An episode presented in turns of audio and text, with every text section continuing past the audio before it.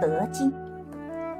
有一个农夫，病重的就要死去时，他把两个儿子都叫到身边来说道：“我就快要死了，我只有一份遗产送给你们。我将那些金银财宝埋藏在家后的那块葡萄园下，等我死后，你们就轻轻地翻一翻土，就可以找到它了。”父亲死后，儿子们各自。拿着锄头到葡萄园去，到处挖土找宝，但是挖遍了葡萄园，结果却没有找到父亲所说的金银财宝。